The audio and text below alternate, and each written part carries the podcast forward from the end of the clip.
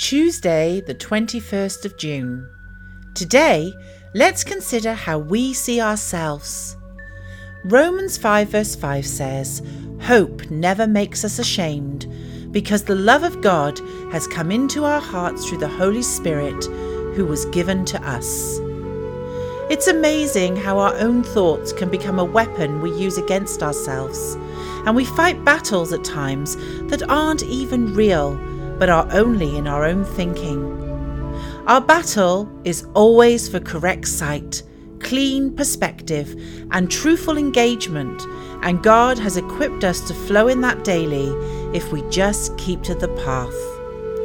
It really is about choice and the management of that from a heart that is connected to God and His preferences.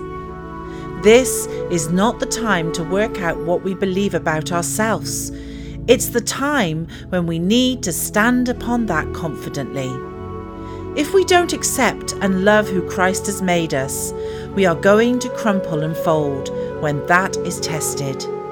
A correct, healthy self perspective is us trusting the Christ in us and we need to live from this position, especially when the road is tricky. So today, let's come to a new place of security in who we are and celebrate the Christ within us. Let's love ourselves as He loves us, because that enables us to walk closely to Him with confidence as we know and live in His love for us.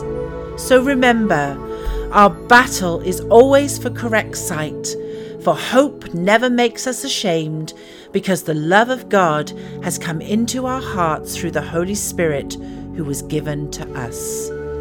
Selah.